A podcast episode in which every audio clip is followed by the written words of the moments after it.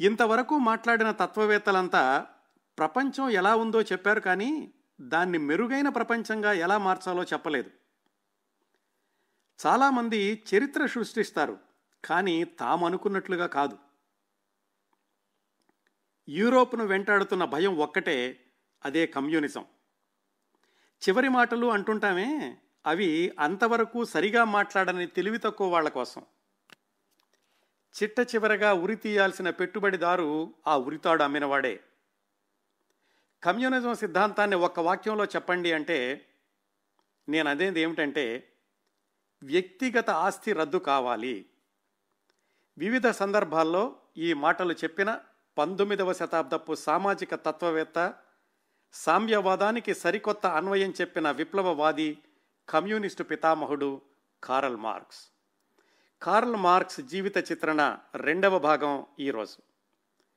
మొదటి భాగంలో మార్క్సిజం భావనల సారాంశం గురించి తెలుసుకున్నాం. కార్ల్ మార్క్స్ బాల్యం హై స్కూలు చదువు గురించి మాట్లాడుకున్నాం. పద్దెనిమిది వందల ముప్పై ఐదులో తన పదిహేడవ ఏట బాన్ విశ్వవిద్యాలయంలో చదువుకోవడానికి వెళ్ళి హెగెల్ అనేటటువంటి జర్మన్ తత్వవేత్త తత్వంతో ఆకర్షింపబడి ఆ వర్గపు తీవ్రవాదుల భావజాలానికి ప్రభావితమైన విధానం అక్కడ సరిగా చదువు కొనసాగకపోవడంతో తండ్రి వెనక్కి తీసుకురావడం ఈ విశేషాలు కూడా తెలుసుకున్నాం.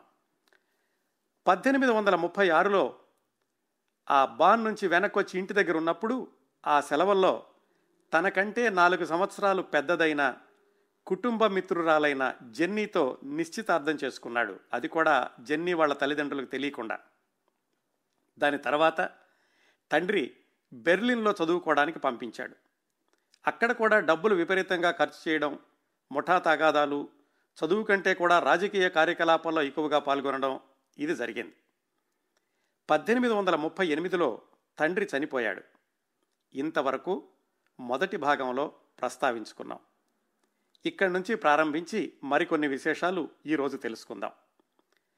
తండ్రి చనిపోయిన పద్దెనిమిది వందల ముప్పై ఎనిమిది నుంచి కార్ల్ మార్క్స్ డిగ్రీ తీసుకున్న పద్దెనిమిది వందల నలభై ఒకటి ఆ మూడు సంవత్సరాల మధ్యలో ఏం జరిగిందంటే మార్క్స్కి ఇంటి దగ్గర నుంచి డబ్బులు రావడం తగ్గింది.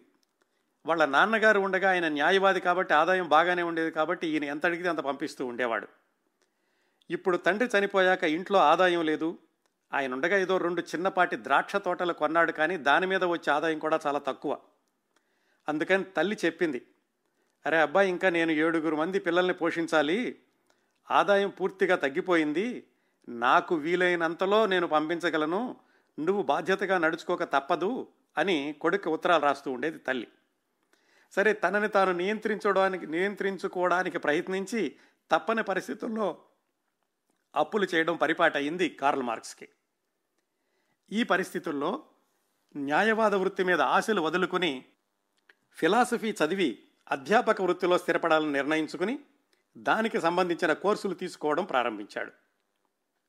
అక్కడ సొంత ఊళ్ళో ప్రియురాలు జెన్ని నిశ్చితార్థం జరిగి మూడు నాలుగేళ్ళైంది తండ్రి బ్రతికి ఉండగా ఆ జెన్నీ ద్వారా కబుర్లు తెరుచుకుని కొడుకు ఉత్తరాలు రాస్తూ ఉండేవాడు. ఆయన చనిపోయాక జెన్నీనే ఎలాగో ధైర్యం చేసి సూటిగా కార్ల్ మార్క్స్కి ఉత్తరాలు రాయడం ప్రారంభించింది. ఎందుకంటే ఆ జెన్నీ వాళ్ళ మారుటి అన్నయ్య ఆయన వీళ్ళిద్దరి యొక్క స్నేహానికి అడ్డంగా ఉండేవాడు. అది ఇష్టం లేదు. అందుకని ఆయనకి తెలియకుండా ఉత్తరాలు రాస్తూ ఉండేది జెన్నీ కార్ల్ మార్క్స్కి. అయితే ఆ వయసులో దూరంగా ఉంటున్నటువంటి ప్రేయసి ప్రియుల మధ్య వచ్చేటటువంటి చిన్న చిన్న పొరపాచాలే వాళ్ళ మధ్య కూడా అప్పుడప్పుడు వస్తూ ఉండేవి ట్రయర్లో నువ్వెవరితోనో మాట్లాడుతున్నావాట ఎక్కువగాను నాకెవరో చెప్పారు అని కార్ల్ మార్క్స్ ఉత్తరాలు రాస్తుండేవాడు అప్పుడు ఆవిడ చెప్పేది అవును మాట్లాడిన మాట నిజమే కానీ నా మీద నీకు ఆ మాత్రం నమ్మకం లేదా? నీ గురించి కూడా నాకెవరో ఏవేవో చెప్తున్నారు. తీవ్రవాదులతో తిరుగుతున్నావని నాస్తికవాదం వైపు మళ్ళుతున్నావని. అయినా కానీ నాకైతే నువ్వు చేసేది ఏదైనా సమ్మతమే. నువ్వు ఎప్పటికైనా ప్రపంచాన్ని జయిస్తావన్న నమ్మకం నాకుంది. తొందరలో చదువు ముగించి ఏదో ఒక ఉద్యోగం తెచ్చుకుని నన్ను పెళ్ళి చేసుకో అని జెన్నీ వ్రాస్తూ ఉండేది. పద్దెనిమిది వందల నలభై ఒకటిలో డిగ్రీ చిట్ట చివరి సంవత్సరంలోకి వచ్చాడు కార్ల్ మార్క్స్. థీసిస్ వ్రాయాల్సినటువంటి సందర్భం వచ్చింది. అప్పటికే ప్రభుత్వ వ్యతిరేకవాదులతో సంబంధాలు పెట్టుకున్న కార్ల్ మార్క్స్కి తాను చదువుతున్నటువంటి బెర్లిన్ యూనివర్సిటీ నుంచి డిగ్రీ వచ్చే అవకాశం కనిపించలేదు. పైగా పిహెచ్డి కోసం ఆయన రాసినటువంటి సిద్ధాంత వ్యాసం గ్రీకు తత్వవేత్త ఎపిక్యూరస్ తత్వాన్ని డెమోక్రటిస్ తత్వంతో పోలుస్తూ చేసినటువంటి విశ్లేషణ. ఇంకా కార్ల్ మార్క్స్ పూర్తిగా కమ్యూనిజం వైపు మళ్ళని రోజుల్లోనే ఆ తర్వాత రోజుల్లో తాను ఎలాంటి భావజాలం వైపు అడుగులు వేయబోతున్నాడో ఆ సిద్ధాంత వ్యాసంలో వ్రాశాడు అని విశ్లేషకులు చెబుతూ ఉంటారు. అందులో ఆయన వెలిపించినటువంటి భావాలు చాలా తీవ్రంగా ఉన్నాయి. అది కూడా ఒక కారణం బెర్లిన్ యూనివర్సిటీ దానిని ఆమోదించదు అని ఆయన అనుకోవడానికి. అందుకని కార్ల్ మార్క్స్ ఏం చేశారంటే జన అని ఒక చిన్న పట్టణంలో ఒక చిన్న యూనివర్సిటీ ఉంది. దాన్ని డిగ్రీల ఫ్యాక్టరీ అంటుండేవాళ్ళు ఆ రోజుల్లో. ఇప్పటికి కూడా ఉంది. ఆ తర్వాత రోజుల్లో దాని నుంచి వచ్చిన అనేక మందికి నోబెల్ బహుమతులు కూడా వచ్చాయి. ఆ రోజుల్లో అంటే మనం నూట డెబ్భై సంవత్సరాల క్రిందటి సంగతులు మాట్లాడుకుంటున్నాం. ఆ యూనివర్సిటీకి తను రాసినటువంటి పరిశోధనా పత్రాన్ని పంపించాడు కారల్ మార్క్స్ ఆ పిహెచ్డి కోసమని. మరి ఆ రోజుల్లో డిగ్రీ అయిపోయాక రాసినటువంటి పరిశోధనా పత్రం తర్వాత వచ్చేటటువంటి డిగ్రీని పిహెచ్డి అనేవాళ్ళు అనుకుంటాను. దాదాపు రెండు వందల సంవత్సరాల కిందటం కదా. అందుకని కార్ల్ మార్క్స్ జీవిత చరిత్రలో ప్రతి చోట కూడా పద్దెనిమిది వందల నలభై ఒకటిలో ఆయన డిగ్రీ అయిపోయాక రాసిన దానికి పిహెచ్డి వచ్చింది అని వ్రాసి ఉంది. అది ఎలా జరిగిందంటే ఆ జనా యూనివర్సిటీకి పంపించాడు తను రాసింది. పద్దెనిమిది వందల నలభై ఒకటి ఏప్రిల్ ఆరున పంపిస్తే వాళ్ళు హుటాహుటిన పోస్ట్లోనే ఆయనకి పిహెచ్డి డిగ్రీని పద్దెనిమిది వందల నలభై ఒకటి ఏప్రిల్ పదిహేనున వారం రోజులకల్లా పంపించేశారు. కార్ల్ మార్క్స్ రాసినటువంటి ఆ సిద్ధాంత గ్రంథానికి రెండు ప్రత్యేకతలు ఉన్నాయి ఒకటి దానిని తనకు కాబోయే మామగారికి అంకితం చేశాడు. చిన్నప్పటి నుంచి నాలో విజ్ఞాన బీజాలు నాటినవాడు నన్ను జ్ఞానతృష్టి వైపు నడిపి నడిపించినవాడు అయినటువంటి లూడ్విగ్కి దీన్ని అంకితం చేస్తున్నాను అని వ్రాశాడు కార్ల్ మార్క్స్. అలాగే ఆ సిద్ధాంత గ్రంథం వ్రాయడంలో ఆయనకు సహాయం చేసిన అతని పేరు బ్రూనో బాయర్ అని కార్ల్ మార్క్స్కి మంచి మిత్రుడే.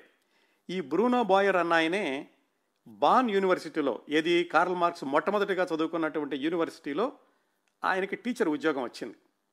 ఆయన కార్ల్ మార్క్స్ ఏం చెప్పాడంటే సరే నేను వెళుతున్నాను బాన్ యూనివర్సిటీకి నీకు కూడా అక్కడ టీచర్ ఉద్యోగం వచ్చేలాగా చూస్తాను వచ్చేసాయి అని చెప్పాడు. కార్ల్ మార్క్స్ కూడా అదే కదా చూస్తున్నాడు ఎలాగూ న్యాయవాద వృత్తి లేదు టీచర్ ఉద్యోగం కావాలని.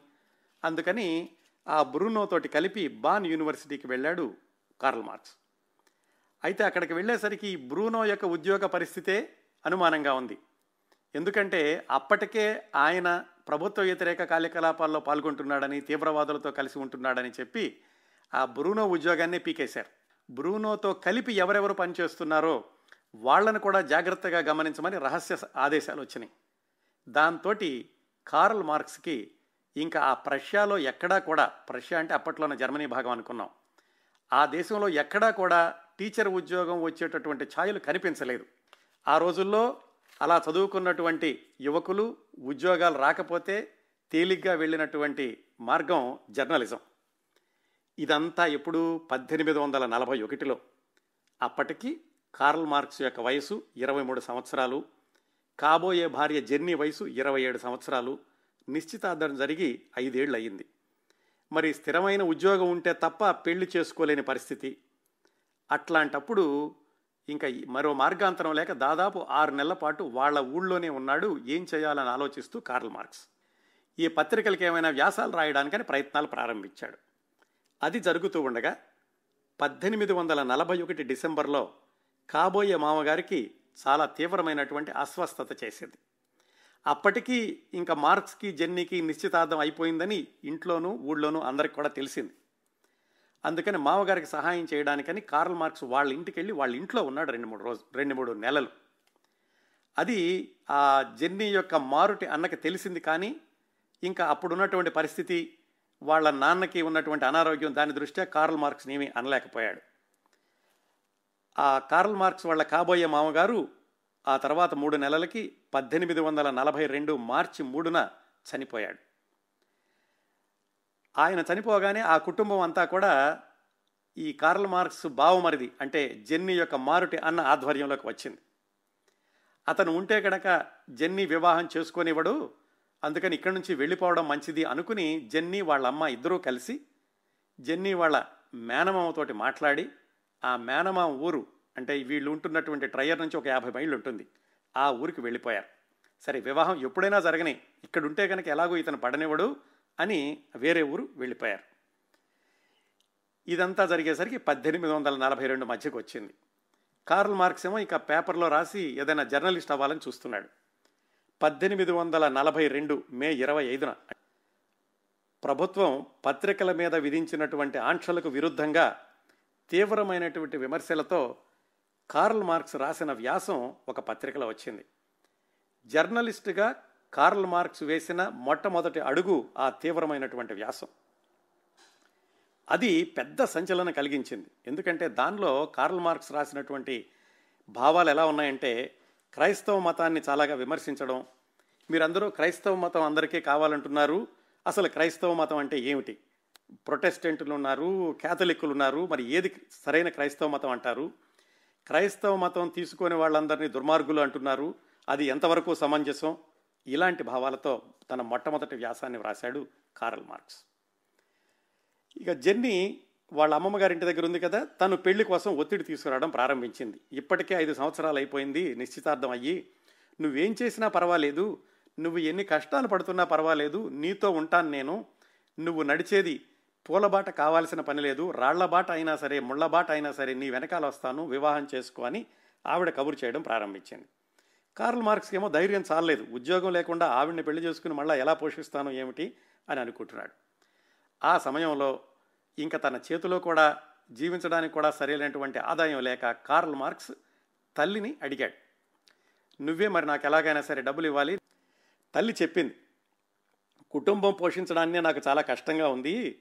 ఒక్కరితేనే సంసారాన్ని ఈదుతున్నాను. నీకు కాబోయే అత్తవారు వాళ్ళు కూడా నన్ను పెద్దగా పట్టించుకోవడం లేదు.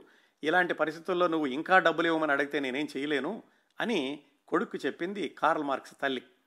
దాంతో పెద్ద ఘర్షణ జరిగింది. ఇంట్లో ఉండకుండా బయటకు వెళ్ళిపోయి తన ఊళ్ళోనే ఒక గెస్ట్ హౌస్లో ఉండేటటువంటి పరిస్థితి కూడా వచ్చింది. అక్కడే ఎందుకున్నాడు వేరే ఊరు వెళ్ళకుండాను వాళ్ళ అక్కయ్య సోఫీకి వివాహం నిశ్చయం అయింది అది తొందరలో జరుగుతుందని తెలిసి అదే ఊళ్ళో ఉన్నాడు. ఆ సోఫీ వివాహం అయ్యాక తన ఊరు నుంచి కొంచెం దూరంలో ఉన్నటువంటి కొలోన్ అనే ఊరు వెళ్ళాడు కార్ల్ మార్క్స్. అక్కడి నుంచి పత్రికలకు వ్యాసాలు రాయడం ప్రారంభించాడు. రైనిషే సైటుంగ్ అని ఆ పత్రిక ఎక్కువగా వ్యాసాలు రాస్తుంటే వాళ్ళు ఏదో పారితోషికం ఇచ్చేవాళ్ళు దాంతో జీవితం సాగిస్తున్నాడు ఆ కొలంలో. ఒక రెండు మూడు నెలలు అయ్యాక ఆ రైనిషే సైటుంగ్ అనేటటువంటి పత్రిక వాళ్ళు కార్ల్ మార్క్స్ రాసిన వ్యాసాలు వాటికి వచ్చినటువంటి ప్రజాదరణ దీన్నంతటిని గమనించి పద్దెనిమిది వందల నలభై రెండు అక్టోబర్ పద్నాలుగున ఆ పత్రికకి కార్ల్ మార్క్స్నే సంపాదకుడిగా నియమించారు. అది చాలా గొప్ప అవకాశం కార్ల్ మార్క్స్కి తన ఇరవై నాలుగు సంవత్సరాల వయసులో. కాకపోతే సరిగ్గా ఆయన ఏ రోజైతే ఆ సంపాదకుడి బాధ్యతలు స్వీకరించాడో పద్దెనిమిది వందల నలభై రెండు అక్టోబర్ పద్నాలుగు అదే రోజు తమ ఇంటి వద్ద ఇరవై మూడు సంవత్సరాల వయసున్న తన తర్వాత తమ్ముడు హెర్మన్ చనిపోయాడు. ఈ పత్రికలో ఆయన సంపాదకుడిగా కొనసాగుతూ గెల్ సిద్ధాంతం అనేది నేలవిడిచి సాము చేస్తోంది. వాస్తవికత లోపించింది అని చెప్పి ఆ హెగిల్లే యొక్క తీవ్రవాదుల్ని విమర్శించడం ప్రారంభించాడు. నిజానికి ఒకప్పుడు వాళ్ళతోనే తను కలిసి ఉన్నాడు. కానీ పత్రిక వచ్చాక తను ఇంకా ఎక్కువగా అధ్యయనం చేయడం ప్రారంభించాక వాళ్ళ నుంచి నెమ్మది నెమ్మదిగా విడిపోవడం ప్రారంభించి అలాంటి వ్యాసాలు కూడా రాశాడు. ప్రభుత్వ అధికారుల యొక్క అవినీతి ఆ చుట్టుపక్కల ఉన్న అడవుల్లో కట్టెల దొంగతనం అలాగే ద్రాక్ష తోటల కార్మికుల యొక్క కష్టాలు ఇలాంటివన్నీ కూడా రాశాడు. ఆ పూర్తి స్వేచ్ఛ వచ్చేసరికి పత్రికను విపరీతమైనటువంటి ప్రజాదరణ పొందేలా చేశాడు. కార్ల్ మార్క్స్కి పేరు వచ్చింది అలాగే పత్రిక అమ్మకాలు పెరిగినాయి కానీ ప్రభుత్వం యొక్క దృష్టిలో పడ్డాడు. మరి తమకి వ్యతిరేకంగా రాస్తుంటే ఏ ప్రభుత్వం ఊరుకోలేదు కదా? దాంతో ఈ పత్రిక మీద నిఘా ఎక్కువై కార్ల్ మార్క్స్ సంపాదకం సంపాదకత్వం వహిస్తున్నటువంటి ఆ రైనేషియా సైటుంగ్ అనే పత్రికని పద్దెనిమిది వందల నలభై మూడు మార్చి పదిహేడున పూర్తిగా నిషేధించారు. ఆ పద్దెనిమిది వందల నలభై మూడు మార్చి చివరిలో వచ్చినటువంటి సంచికే చిట్ట చివరి సంచిక అయింది. ఆ విధంగా కార్ల్ మార్క్స్ సంపాదక సంపాదకుడిగా కేవలం ఒక ఆరు నెలలు మాత్రమే పనిచేశాడు. మళ్ళా అతని జీవితం తెగిన గాలిపటం అయ్యింది. రెండో వైపు జెన్నీ ఆరోగ్యం బాగా దెబ్బతింటోంది. తండ్రి చనిపోయాక తరచూ డిప్రెషన్కి లోనవ్వడం. ఇటు కార్ల్ మార్క్స్ వైపు చూస్తేనేమో నిజమే పెళ్ళి చేసుకోమని అడుగుతోంది. పెళ్ళి చేసుకుంటే ఎలా బ్రతకాలి? తనని ఎలా బ్రతికించాలి? అసలు నెల నెలా జరగడమే కష్టంగా ఉంది. ఇలాంటి గందరగోళంలో ఉన్నాడు కార్ల్ మార్క్స్. ఆ సమయంలో డబ్బుల కోసం అని చెప్పి ఇరవై ఐదేళ్ళ కార్ల్ మార్క్స్ వాళ్ళ పిన్ని గారు ఉంటున్న హాలెండ్ వెళ్ళాడు. వాళ్ళ బాబాయ్ పేరు లయన్ ఫిలిప్స్. క్రిందట వారు చెప్పుకున్నాం ఈ ఫిలిప్స్ వాళ్ళ అబ్బాయే ఇప్పుడు మనం చూస్తున్న ఫిలిప్స్ ఎలక్ట్రానిక్స్ సంస్థను స్థాపించాడు తర్వాత రోజుల్లో. వాళ్ళ ఇంటికి వెళ్ళి అడిగాడు మరి మా అమ్మకి రావాల్సినటువంటి వారసత్వం డబ్బులు ఉన్నాయి కదా మా అమ్మ సమాధానం చెప్పడం లేదు. దాని గురించి మీరైనా చెప్పండి ఎలా వస్తాయా డబ్బులు అని వాళ్ళు చెప్పారు. అబ్బాయి ట్రస్ట్ డబ్బులు మీ అమ్మ చనిపోతే కానీ మీకు వారసత్వంగా రా రాదు. కాకపోతే నువ్వు ఇబ్బందులు పడుతున్నానంటున్నావు కాబట్టి మేమేదో కొంత డబ్బులు ఇస్తాము. అది కూడా ఉదారంగా కాదు అప్పుగా ఇస్తాము. ఆ తర్వాత నీకు వారసత్వం డబ్బులు వచ్చాక నాకు వెనక కట్టుదు కానీ అని చెప్పి వాళ్ళు చేయగలిగిన సహాయం ఏదో కొంత చేశారు కార్ల్ మార్క్స్కి. అది తీసుకుని మళ్ళా తన సొంత ఊరు వచ్చాడు వచ్చేసరికి ఒక శుభవార్త తెలిసింది ఏంటంటే అంతముందు తనతో ఈ పత్రికలలో పనిచేసినటువంటి కొంతమంది మిత్రులు వాళ్ళు కూడా ఏమన్నారంటే మనం ప్యారిస్ వెళ్ళి అక్కడ ఒక పత్రిక పెడదాము అన్నారు. దానికి కారణం ఏమిటంటే ఆ రోజుల్లో ఫ్రాన్స్ దేశంలో ఆంక్షలు తక్కువగా ఉండేవి స్వేచ్ఛ ఎక్కువగా ఉండేది. ఆ యూరోప్లో మిగతా దేశాల్లో ఆంక్షల బారిన పడినటువంటి వాళ్ళందరూ కూడా పారిపోయి ఆ ఫ్రాన్స్లో తలదాచుకుంటూ ఉండేవాళ్ళు ముఖ్యంగా ప్యారిస్లో. ఇక్కడి ప్రభుత్వం ఆంక్షలు పెట్టినా కానీ అక్కడికి వెళ్ళి మన వాణిని వినిపిద్దాము మిత్రులు కొంతమంది చెప్పారు. ఆ చెప్పినటువంటి మిత్రులు ధనవంతులే. మేము డబ్బులు పెడతాము నువ్వు వచ్చే సంపాదకుడిగా ఉండు నీకు ఇదిగో స్థిరంగా సంవత్సరానికి ఇంత ఇస్తాము అని చెప్పారు. స్థిరమైనటువంటి ఆదాయం వస్తోంది. పైగా అది ప్యారిస్లో అందువల్ల పెద్ద ఇబ్బందులు ఉండవు అనుకుని కార్ల్ మార్క్స్ ఇంకా పెళ్ళికి ప్రయత్నాలు ప్రారంభించాడు. అదే జర్నీ కూడా చెప్పాడు. అయితే ఇలా కార్ల్ మార్క్స్ ప్యారిస్ వెళ్ళబోతున్నాడని తెలిసి అంతకుముందు ఆయన చేసినటువంటి పత్రికల్లో వచ్చిన వ్యాసాలు ఇవన్నీ చూసి ప్రష్యా ప్రభుత్వం ఏమనుకుందంటే ఈ కుర్రవాణ్ణి ఇలా వదిలేస్తే గనక కష్టం ఇక్కడ కాకపోతే వేరే చోట నుంచైనా కానీ ప్రభుత్వానికి వ్యతిరేకంగా ఉద్యమాలు లాంటివి లేవతీస్తాడేమో ఇతన్ని లొంగ తీసుకోవడానికంటే ఒకటే మార్గం ప్రభుత్వంలో ఉద్యోగం ఇద్దాము అని చెప్పి కార్ల్ మార్క్స్ వాళ్ళ నాన్నగారి మిత్రుడితోటి కార్ల్ మార్క్స్కి సందేశం పంపించారు. ప్రభుత్వంలో ఒక చక్కటి ఉద్యోగం ఇస్తాము వచ్చి వచ్చి చేరు అని. దానికి ఒప్పుకోలేదు కార్ల్ మార్క్స్. ఈలోగా కార్ల్ మార్క్స్ యొక్క కాబోయే బావమరిది జెన్నీ వాళ్ళ మారుట అని అనుకున్నాం కదా ఆయన మరి వీళ్ళిద్దరి యొక్క సంబంధం చెడగొట్టాలని చూశాడు కానీ అది కుదరలేదు. ఇద్దరు కూడా పెళ్ళి వైపుగా అడుగులు వేస్తున్నారని తెలుసుకుని సరే ఎలాగూ వీళ్ళని విడదీయలేకపోయాను. పోని కళ్ళ ముందుంటేనైనా చెల్లెల యొక్క జీవితం జాగ్రత్తగా చూసుకుంటాను. ఎందుకంటే ఈ కార్ల్ మార్క్స్ తీవ్రవాదులతో కలిసి తీవ్రవాదం వైపు కమ్యూనిజం వైపు వెళ్ళేటట్టున్నాడు.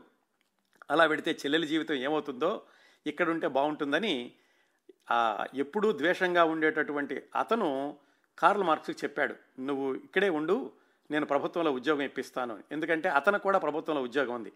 దానికి కూడా ససేమరా వద్దన్నాడు కార్ల్ మార్క్స్. కార్ల్ మార్క్స్లోని ఈ రాజీ పడని తత్వమే జీవితాంతం అతని బలం అయ్యేది పట్టుదలే కార్ల్ మార్క్స్ తోటి దాస్ క్యాపిటల్ లాంటి ఉద్గ్రంథాన్ని వ్రాయించింది. ఇప్పటికీ కూడా కోట్లాది మందిని ప్రభావితం చేస్తోంది చర్చనీయాంశంగాను మిగిలింది. సరే ఉద్యోగాలు వద్దన్నాడు. ప్యారిస్లో పత్రిక కోసం ప్రయత్నాలు చేస్తున్నారు వాళ్ళ మిత్రులందరూ. స్థిరత్వం లభించింది కాబట్టి వివాహానికి సిద్ధమయ్యాడు కార్ల్ మార్క్స్. జెన్నీ యొక్క ఏడు సంవత్సరాల సుదీర్ఘ నిరీక్షణ ఫలించబోతున్న సమయం. ఆ తరువాత జీవితాంతం కార్ల్ మార్క్స్కి తోడు నీడగా నిలిచి తన జీవితాన్ని కూడా అతని ఆశయ సాధనకి అర్పించిన జెన్నీ కార్ల్ మార్క్స్కి భార్యగా అతడి జీవితంలోకి అధికారికంగా పద్దెనిమిది వందల నలభై మూడు జూన్ పంతొమ్మిదిన అడుగుపెట్టింది. పెళ్ళి అంత అంగరంగ వైభోగంగా ఏం జరగలేదు. చాలా సాధారణంగా జెన్నీ వాళ్ళ అమ్మమ్మగారు ఊళ్ళో దాన్ని క్రాజ్ నాక్ అనేవాళ్ళు. అక్కడ ప్రొటెస్టెంట్ చర్చిలో జరిగింది. మార్క్స్ వైపు నుంచి అయితే ఎవరు రాలేదు. ఎందుకంటే అంతకు ముందే తల్లితోటి తగాదా పెట్టుకున్నాడు. జెన్నీ వాళ్ళ అమ్మ జెన్నీ వాళ్ళ తమ్ముడు కార్ల్ మార్క్స్ యొక్క క్లాస్మేట్గా ఉండేవాడు ఎడ్గర్ అని. అతను మరికొంతమంది చాలా సమీప బంధువులు మాత్రమే ఆ వివాహానికి వచ్చారు. విచిత్రం ఏమిటంటే ఈ పెళ్ళి జరిగినటువంటి ఏడు సంవత్సరాల ముందు వాళ్ళ నిశ్చితార్థం జరిగినప్పుడు కార్ల్ మార్క్స్ నాన్న వాళ్ళు మాత్రమే ఉన్నారు. జెన్నీ కుటుంబ సభ్యులు ఎవరూ లేరు అప్పుడు. ఇప్పుడు వివాహానికి ఆ సమీకరణం అటు ఇటు అయ్యింది. వివాహం జరిగే సమయానికి కార్ల్ మార్క్స్ వయసు ఇరవై ఐదు సంవత్సరాలు భార్య జెన్నీ వయసు ఇరవై తొమ్మిది సంవత్సరాలు. ఆ సందర్భంలో మరి అప్పటికే ఉన్నట్లున్నాయి కానుకలు అవి ఇవ్వడం.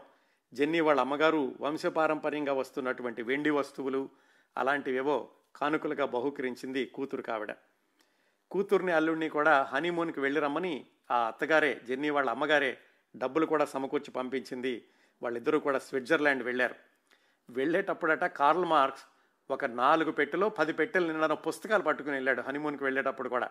ఎందుకంటే ఆ పుస్తకాలని చదవాలి ఆయన రాస్తున్నటువంటి సిద్ధాంతాలకి వాటన్నిటిని కూడా సమాచారాన్ని క్రోడీకరించుకోవాలి అని. అప్పటి వరకు కార్ల్ మార్క్స్ ఒక్కడే బాగా డబ్బులు ఖర్చు చేసేవాడు. జెన్నీకి డబ్బులు ఖర్చు చేయడం అనేది అప్పటి వరకు తెలియదు ఇంకా తల్లి దగ్గరే ఉంటూ ఉంది కాబట్టి. కాకపోతే కార్ల్ మార్క్స్తో కలిసి మొట్టమొదటిసారిగా బయటికి వెళ్ళినప్పుడు ఆవిడ కూడా చాలా ధారాళంగా డబ్బులు ఖర్చు చేసేసరికి వాళ్ళు వెనక్కి వచ్చేటప్పటికే వాళ్ళు తీసుకెళ్ళిన డబ్బులన్నీ అయిపోయినాయి. వెనక్కి వచ్చేటప్పుడు ఎక్కడో మధ్య మధ్యలో ఆగుతూ మిత్రుల దగ్గర సహాయం తీసుకుని ఇంటికి వచ్చారు. అయితే ఈయన పెట్టిలో పుస్తకాలు తీసుకెళ్ళాడు కదా ఆ పుస్తకాలన్నీ కూడా చదివాడు హనీమూన్లో ఉండగాను. అప్పుడు ఆయన రాసుకున్నటువంటి నోట్సులు వాటిల్లో నుంచి వచ్చినయే కార్ల్ మార్క్స్ యొక్క సంతకాలుగా ప్రచారంలో ఉన్నటువంటి కొన్ని వాక్యాలు. ఏమిటంటే మతం మనిషికి మత్తు మందు లాంటిది మానవజాతి స్వేచ్ఛ అంటే శ్రామిక జన విముక్తి. ఇలాంటి వాక్యాలన్నీ కూడా ఆయన హనీమూన్లో ఉండగా చదివిన పుస్తకాల్లో నుంచి ఆయన రాసుకున్న వ్యాసాల్లో నుంచి వచ్చినటువంటి వాక్యాలు. వెనక్కి వచ్చిన రెండు నెలలకి తెలిసినటువంటి సంతోషకరమైన విషయం ఏమిటంటే జెన్నీ గర్భవతి అని. పద్దెనిమిది వందల నలభై మూడు అక్టోబర్. కార్ల్ మార్క్స్ జెన్నీల ప్యారిస్ ప్రయాణానికి రంగం సిద్ధమయ్యింది. ఏడేళ్ళ విరహం ముగిసింది. భర్తకు స్థిరమైన ఆదాయం లభించబోతోంది. ఏడు నెలల్లో పాపో బాబో పుట్టబోతున్నారు. భవిష్యత్తు ఎంతో అందంగా కనిపించింది జెన్నీకి. ఆ క్షణంలో అంత అందంగా ఊహించుకున్నటువంటి జీవితం ఆ తరువాత ఎంత ముళ్ళబాట అవుతుందో ఆ తర్వాత తర్వాత కానీ అనుభవంలోకి రాలేదు. అది చేదు వాస్తవం. అలా సొంత ఊరిని సొంత దేశాన్ని వదిలిపెట్టిన కార్ల్ మార్క్స్ జెన్నీ ఆ తర్వాత రోజుల్లో వాళ్ళ జీవితంలో ఏవో కొద్ది నెలలు తప్ప మళ్ళీ స్వదేశంలో జీవించలేదు. చాలా విచిత్రంగా ఉంటుంది. జీవితం ఎలా ఉంటుంది? ఇది పైగా ఇది రెండు వందల సంవత్సరాల క్రిందట. ఏదో ఉద్యోగానికి ప్యారిస్ వెళుతున్నాం అనుకున్నారు కానీ మళ్ళీ ఎప్పుడూ వెనక్కి వచ్చి స్వదేశంలో జీవించలేము అని ఆ క్షణంలో వాళ్ళు అస్సలు ఊహించలేదు. అక్కడి నుంచి కార్ల్ మార్క్స్ జెన్నీ జీవితం పరుగు పరుగు పరుగు దేశం నుంచి దేశానికి పరుగు అన్నట్లుగా అయ్యింది. పద్దెనిమిది వందల నలభై మూడు అక్టోబర్లో ప్యారిస్లో అడుగుపెట్టారు. న్యూస్ పేపర్ పెడదామని ఆహ్వానించినటువంటి మిత్రులు వాళ్ళ పేర్లు రూగే హెర్వే. నేను కావాలనే ఈ ప్రదేశాల పేర్లు వ్యక్తుల పేర్లు కూడా తక్కువగా చెబుతున్నాను. కొంచెం స్పష్టత సరళత ఎక్కువగా ఉంటుందని చెప్పి అత్యవసరమైన వ్యక్తుల పేర్లు మాత్రమే చెబుతున్నాను. రూగే హెర్వే మరొక ఆయన కలిపి ఈ పత్రిక పెడదాం అనుకున్నారు. వాళ్ళిద్దరూ కూడా బాగా డబ్బులున్నాళ్ళు. పెట్టుబడిలో ఎక్కువ భాగం వాళ్ళదే. బయట కూడా కొంతమంది ఈ పేపర్కి పెట్టుబడి పెట్టడానికి ముందుకు వచ్చారు కార్ల్ మార్క్స్ పెట్టుబడి ఏమిటంటే కేవలం ఆయన మేధస్సు ఆలోచన అనుభవం మాత్రమే. కొత్త దేశం కొత్త భాష కొత్త సమాజం కొత్త ప్రజలు మార్క్స్ జెన్నీకి కొత్త జీవితం. అయినా కానీ పెద్ద ఇబ్బందులేమీ లేకుండానే అలవాటు పడిపోయారు ప్యారిస్ జీవితానికి కార్ల్ మార్క్స్ జెన్నీ. ప్యారిస్ వచ్చిన కొత్తలో ఈ కార్ల్ మార్క్స్ యొక్క పని చేయబోయే న్యూస్ పేపర్ పెట్టేటటువంటి భాగస్వాములు వాళ్ళు ఏమనుకున్నారంటే అసలే కొత్త ప్రదేశం ఇంకా మనం పత్రిక కూడా ప్రారంభించలేదు ఖర్చులు కొంచెం అదుపులో ఉంచుకుంటే బాగుంటుందని మన అందరం కలిపి మన కుటుంబాలన్నీ కలిపి ఒకే ఇంట్లో ఉందాము అని ఒక రెండు అంతస్తుల భవనాన్ని అద్దెకి తీసుకున్నారు. ఎవరి గదుల్లో వాళ్ళు ఉంటారు? వంట మాత్రం అందరూ కలిసి ఒకే చోట వండుకోవడం తినడం ఆడవాళ్ళు వంతుల వారీగా వంట పని చేయడం వాళ్ళ పత్రిక ఆఫీసు వీళ్ళు ఉన్నటువంటి ఇంటికి ఎదురుగుండా వీధికి అవతల వైపునుంది అందుకని మగవాళ్ళు ఆఫీసుకు వెళ్ళి రావడం అందరూ కలిసి ఒకే ఇంట్లో ఉంటే కనుక ఖర్చులు తగ్గుతాయని అలా ఏర్పాటు చేసుకున్నారు. అంటే ఒక మినీ సోషలిస్ట్ సమాజంలాగా జీవిద్దామని అనుకున్నారు వాళ్ళందరూ. కాకపోతే ఆ ప్రయోగం నెల రోజులు మించి కొనసాగలేదు. మార్క్స్ జర్నీ అక్కడ దగ్గరలోనే వేరే ఇంటికి వెళ్ళారు. ఒక్కసారి ఆ రోజుల్లో ఈ ప్యారిస్ పరిస్థితి ఎలా ఉందో తెలుసుకోవాలి. ఎందుకంటే తర్వాత రోజుల్లో కార్ల్ మార్క్స్ ఆయన భాగస్వామ్యం వహించినటువంటి కొన్ని పోరాటాలు కానీ కొన్ని సంస్థలు కానీ వాటిలోకి ఎలా వెళ్ళాడు ఏమిటి తెలుసుకోవాలంటే ప్యారిస్ పరిస్థితి ఎలా ఉందో అర్థం చేసుకోవాలి. జర్మనీ నుంచే లక్షలాది మంది ప్రవాసం వచ్చి అక్కడ ఫ్రాన్స్లోనూ ముఖ్యంగా ప్యారిస్లో ఉంటున్నారు. కొంతమంది బతుకు తెరువు కోసం వచ్చిన వాళ్ళు కొంతమంది జర్మనీ నుంచి పారిపోయి వచ్చిన వాళ్ళు కొంతమంది ఏమిటంటే వృత్తి నైపుణ్యం కోసం పై చదువులు చదువుకుందామని వచ్చిన వాళ్ళు ఇలాంటి వాళ్ళు దాదాపుగా లక్షలాది మంది ఉన్నారు ఆ జర్మనీ నుంచి వచ్చిన వాళ్ళే ప్యారిస్లో. వాళ్ళు ఏమిటంటే వాళ్ళ యొక్క ఆశయాలను బట్టి వాళ్ళ యొక్క కార్యకలాపాలను బట్టి సంఘాలు రహస్య సంఘాలు ఉంటూ ఉండేవి అక్కడి నుంచి కూడా కొంతమంది ఈ జర్మనీ ప్రభుత్వానికి వ్యతిరేకంగా కార్యకలాపాలు కొనసాగించడం అలాంటివి చేస్తూ ఉండేవాళ్ళు. ఆ తర్వాత రోజుల్లో కార్ల్ మార్క్స్ అలాంటి సంఘాల్లో కూడా ఒక తాను చురుకైనటువంటి పాత్ర పోషించాడు. అది తర్వాత మాట్లాడుకుందాం. సరే వెంటనే ప్రారంభిద్దాం అనుకున్నారు ఆ మిత్రులందరూ కూడా కానీ పత్రిక మూడు నాలుగు నెలలు ఆలస్యమై పద్దెనిమిది వందల నలభై నాలుగు ఫిబ్రవరిలో మొట్టమొదటి సంచిక విడుదలైంది కార్ల్ మార్క్స్ సంపాదకత్వంలో. ఆ మొట్టమొదటి సంచికలో రాజకీయ విశ్లేషణ వ్యాసాలు కొన్ని కవితలు అవన్నీ కలిపి దాదాపుగా వెయ్యి కాపీలు అచ్చు వేశారు. దురదృష్టవశాత్తు వాళ్ళు అనుకున్నంత స్పందన రాలేదు. ఆ ఫ్రాన్స్లో కొనేవాళ్ళే లేరు. పోనీ అది జర్మనీలో ఉన్నటువంటి ప్రభుత్వాన్ని విమర్శించు రాసినటువంటి వ్యాసాలు ఉన్నాయి కాబట్టి జర్మనీకి పంపిద్దాము అంటే ఆ జర్మనీ ప్రభుత్వం సరిహద్దుల్లోనే ఆ పత్రికలన్నింటినీ కూడా స్వాధీనం చేసుకుని ఆ దేశంలోకి వెళ్ళకుండా ఆపేసింది. అంటే ప్రష్యా ప్రభుత్వం అసలు ఈ పేపర్ నడిపేది ఎవరు ఎక్కడి నుంచి వస్తోంది అని ఈ పేపర్ నడిపే వాళ్ళు ఎవరైనా సరే ప్రష్యాలో అడుగు పెడితే వెంటనే అరెస్టు చేయండి అని ఉత్తర్వులు జారీ చేసింది. మళ్ళా మార్క్స్ కానీ జెన్నీ కానీ భవిష్యత్తులో తిరిగి తమ దేశానికి వెళ్ళేటటువంటి మార్గాలన్నీ మూసుకుపోయాయి. ఆయన వెలువరించినటువంటి పత్రిక మొట్టమొదటి సంచికతోటే ఈలోగా రెండో సంచిక ప్రయత్నాలు చేస్తూ ఉండగానే కార్ల్ మార్క్స్కి మిగతా భాగస్వాములకి ఏదో వివాదాలు వచ్చినాయి. ఒకళ్ళకొకళ్ళు ఇదిగో నువ్వు ఎక్కువ ఖర్చు పెడుతున్నావు నువ్వు ఎక్కువ ఖర్చు పెడుతున్నావు. మరొకళ్ళేమో ఇదిగో నువ్వు ఇంత తీవ్రంగా రాసావు కాబట్టి ఈ పత్రిక ఇలాగ అయిపోయిందని కార్ల్ మార్క్స్ని విమర్శించడం. వీటితోటి ఆ పెట్టుబడి పెట్టిన వాళ్ళు కూడా మేము ఇంకా పెట్టుబడి పెట్టడం అన అనడంతో ఆ వచ్చినటువంటి మొదటి సంచికే చిట్ట చివరి సంచిక అయింది. మళ్ళీ మార్క్స్ యొక్క పరిస్థితి మొట్టమొదటికి వచ్చేసింది. ప్యారిస్ రమ్మని ఆహ్వానించిన వాళ్ళు మార్క్స్ని జెన్నీని నడి రోడ్డు మీద వదిలేసి వాళ్ళ సంగతి వాళ్ళ దో వాళ్ళు చూసుకున్నారు. మీ సంగతి మీరు చూసుకోండి అన్నారు మార్క్స్ని జెన్నీని. అప్పటికి జెన్నీ ఏడు నెలల గర్భవతి. ఆర్థిక పరిస్థితి దారుణంగా తయారైంది. అదృష్టవశాత్తు ఆ సమయంలో ఏం జరిగిందంటే కార్ల్ మార్క్స్ అంతకుముందు జర్మనీలో ఉండగా ఒక పత్రిక నడిపాడు ఒక ఆరు నెలలు అనుకున్నాం కదా. వాళ్ళు మాకు బా లాభాలు బాగా వచ్చినాయి నువ్వు నడిపినప్పుడు అవన్నీ లెక్కలు ఇప్పుడు చూసుకున్నాము. నీకు ఇప్పుడు బోనస్ లాగా కొంత పంపిస్తున్నామని కొంత భారీ మొత్తాన్ని మార్క్స్కి పంపించారు ప్యారిస్కి. దాంతో కాస్త కార్ల్ మార్క్స్కి జెన్నీకి తాత్కాలికంగా ఉపశమనం లభించింది. ఇలాంటి వాతావరణంలో మే ఒకటిన కార్ల్ మార్క్స్ జెన్నీలకు మొదటి సంతానం ఒక ఆడపిల్ల జన్మించింది.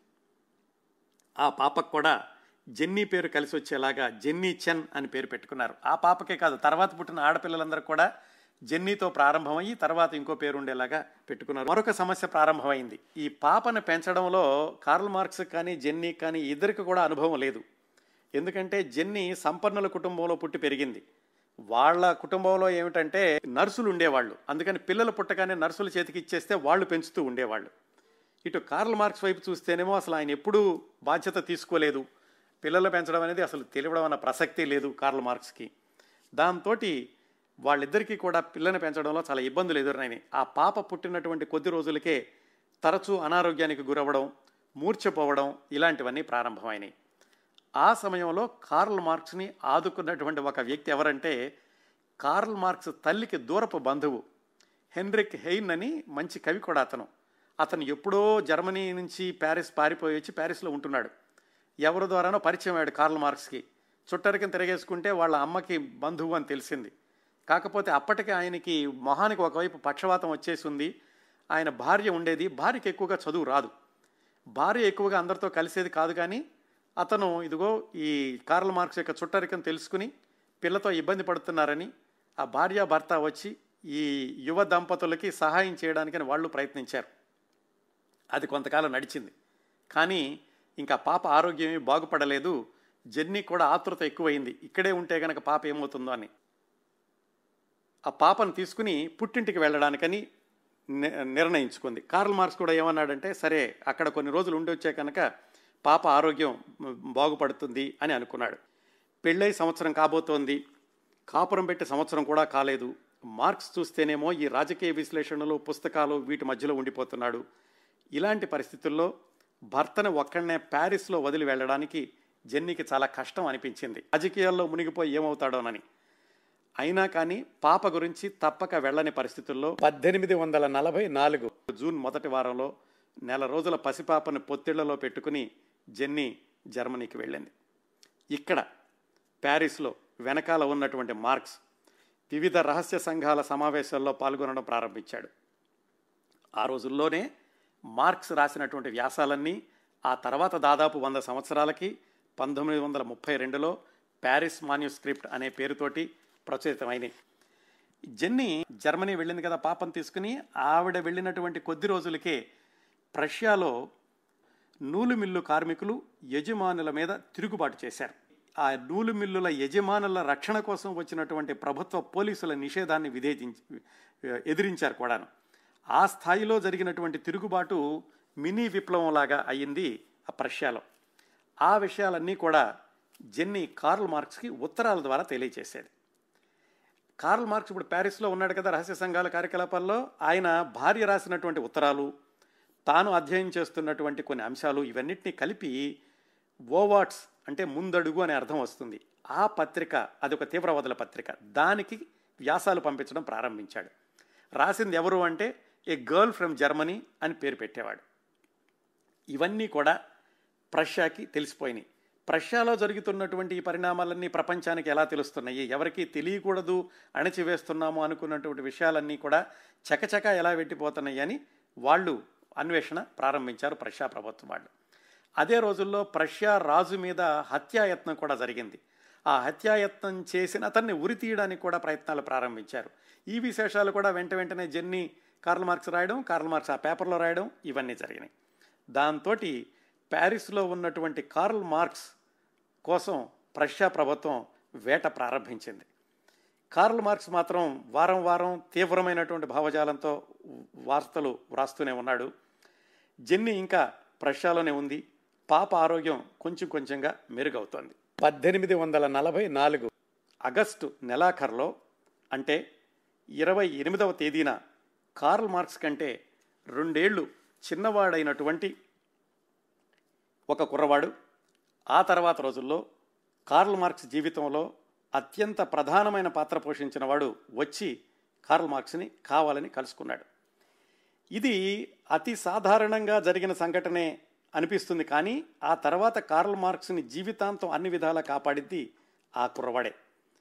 కార్ల్ మార్క్స్ పక్కన అతని పేరు లేకుండా చరిత్ర లేదు. ఆ కుర్రవాడెవరో చెప్పబోయే ముందు ఆ రోజుల్లో కార్ల్ మార్క్స్ వ్యవహార శైలి ఎలా ఉండేదో తెలుసుకుందాం. ఎందుకంటే మిత్రులు ఎక్కువ మంది ఉండేవాళ్ళ తక్కువ మంది ఉండేవాళ్ళ ఎందుకు అనేది అర్థమవుతుంది కార్ల్ మార్క్స్ ఎలా ఉండేవాడో తెలుసుకుంటే. ఇంట్లో ఉన్నప్పుడు తాను వ్యాసాలు కానీ పుస్తకాలు కానీ రాసేటటువంటి ఒత్తిడి లేనప్పుడు ఎక్కువగా నిద్రలేమి లేనప్పుడు అనారోగ్యం లేనప్పుడు కార్ల్ మార్క్స్ చాలా మంచివాడు. జెన్నీతో చాలా ప్రేమగా ఉండేవాడు. ఇంటికి ఎవరొచ్చినా కానీ నవ్వుతూ తుళ్ళుతూ హుషారుగా ఉండేవాడు. ఏమిటి ఇంత సరదాగా ఉన్న మనిషేనా? ఇంత తీవ్రమైనటువంటి వ్యాసాలు రాస్తున్నాడు అనిపించేది. కానీ ఒక్కసారి తనకి ఆ ఒత్తిడిలో అనారోగ్యం వస్తే మాత్రం మనిషి చాలా కకావికలం అయిపోతూ ఉండేవాడు. ఇది ఇంట్లో ఉండగా. కానీ బయటకు వస్తే మాత్రం మనిషి మహామొండివాడు విపరీతమైనటువంటి పట్టుదల ఉన్నవాడు. తన యొక్క వాదన మాత్రమే గెలవాలి అనేవాడు. ఎలాగైనా ఎదట వాళ్ళని తన వాదనతోటి ఓడించాలి అని ప్రయత్నించేవాడు. అందుకని అతన్ని ఇంటలెక్చువల్లీ యారగెంట్ అంటూ ఉండేవాళ్ళు. ఏదైనా వాదన వస్తే గనక కొట్టడం ఒకటే ఇక మినహాయింపు. ఎదట వాళ్ళతోటి స్వరం పెంచి వాదించడం ఇలాంటివన్నీ చేసేవాడు.